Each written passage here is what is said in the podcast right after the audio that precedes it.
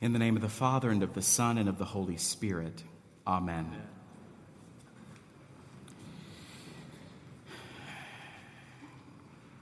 It's not Christmas for me until I've watched The Preacher's Wife.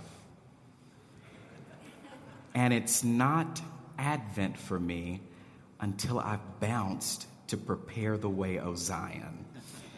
What a hymn. Like the three other Gospels, the Gospel according to Mark has a personality all of its own, a special seasoning that would set it apart at any reputable taste testing.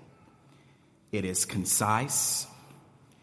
It's the introduction of the fourth grade research paper read aloud in class Hello, I'm the gospel according to Mark, and this is what I'm going to talk about the beginning of the good news of Jesus Christ, the Son of God. Direct, pointed, simple. The narrator launches their audience not into a literary universe filled with flowery language and platitudes, but one defined by earthiness, dustiness, and enough water to be baptized in. John the Baptizer appeared in the wilderness proclaiming a baptism of repentance for the forgiveness of sins. The senses come alive at the first strike of this passage. The dryness of wilderness heat, the sensation of water against the skin, a sign of cross, crossing a threshold of radical reorientation the sound of crunching locusts between teeth, the taste of wild honey, the senses come alive. While we modern rational folk have convinced ourselves that we can simply think ourselves into a better future, our ancestors understood that it takes a full bodied experience. It takes crisp locusts sweet honey, coarse camel's hair, wading through the waters of baptism, and a trek in the desert, and there, in that place on the periphery of empire, at the edge of existence, there we come alive. Not as crash shout, but as rumor and whisper, as wilderness sage with sweet locust diet as teenage girl believed by no one except another woman, as waiting room cough shattering midnight stillness. Advent forces those of us who find resolution in Google's quickly accessed answers to search deeply and taxingly to unearth the questions of meaning, belonging, and existence. Advent is the theological opposite of a search bar. When cable news chyrons act as visual sirens and frantic schedules distract us from attentiveness to the present moment, Advent invites us to attend to rumor and whisper. Those counterintuitive points of entry into the saga of salvation a woman beyond childbearing age becoming a parent, a teenage girl believed by no one, a wilderness wandering sage sustained only by locusts and honey. And will we say that John the Baptist is quite the fashionista? The camel's hair and leather belt.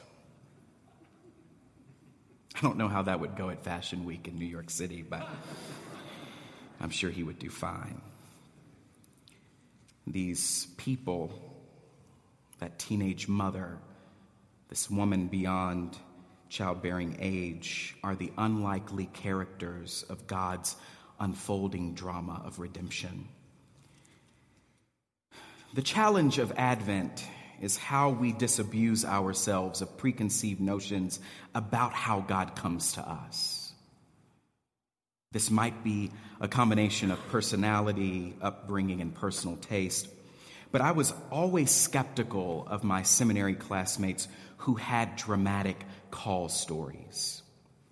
The fierceness of their testimonies never resonated with me. Neither the obviousness of God's presence nor the ease and confidence with which they spoke reflected my own recollection of spirituality and divinity. My friend Mark has said that faith resembles something more like a collage than a systematic Christian doctrine. That some of us are more like theological foxes who remain unconvinced that reality is mirrored neatly in the recitation of neat maxims. Advent is the liturgical season for the people who don't know if all of this will turn out the way we'd like to think it should and will. It's for the people with doubts, for the people who are waiting, the people who spend more time in a Good Friday world than dwelling on thrilling Easter sunrises. Not as crash shout, but as rumor and whisper. It almost takes a desert pilgrimage to appreciate the fragility of this whole thing, doesn't it? The desert itself is almost an efficacious enough preacher of John the Baptist's message. He doesn't have to say much. To make the journey outside the trappings of power and prestige is itself an act of repentance, of radical reorientation. It is to say, my sustenance depends not on my connection to glamour and power but on my dependence on God and love alone. Like the prophets before him, John was inviting his nation and people to remember what it means to love, and more importantly, what it means to be loved by God.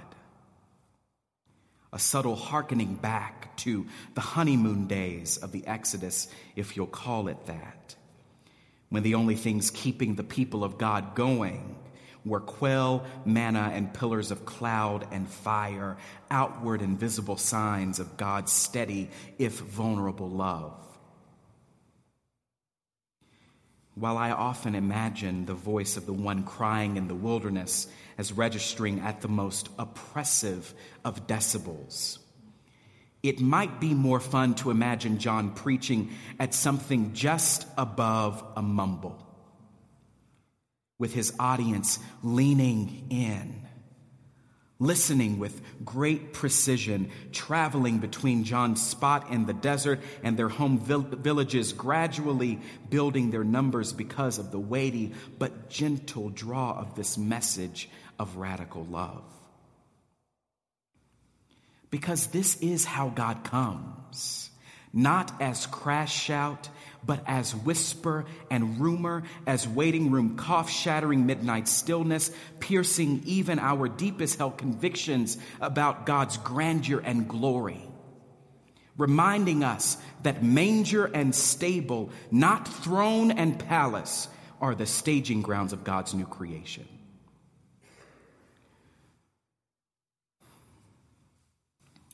The good news of Jesus Christ has been and is entrusted to unlikely characters. The people society is unprepared to believe. Survivors of sexual assault, refugees, minorities of any kind, those living in impoverishment of any kind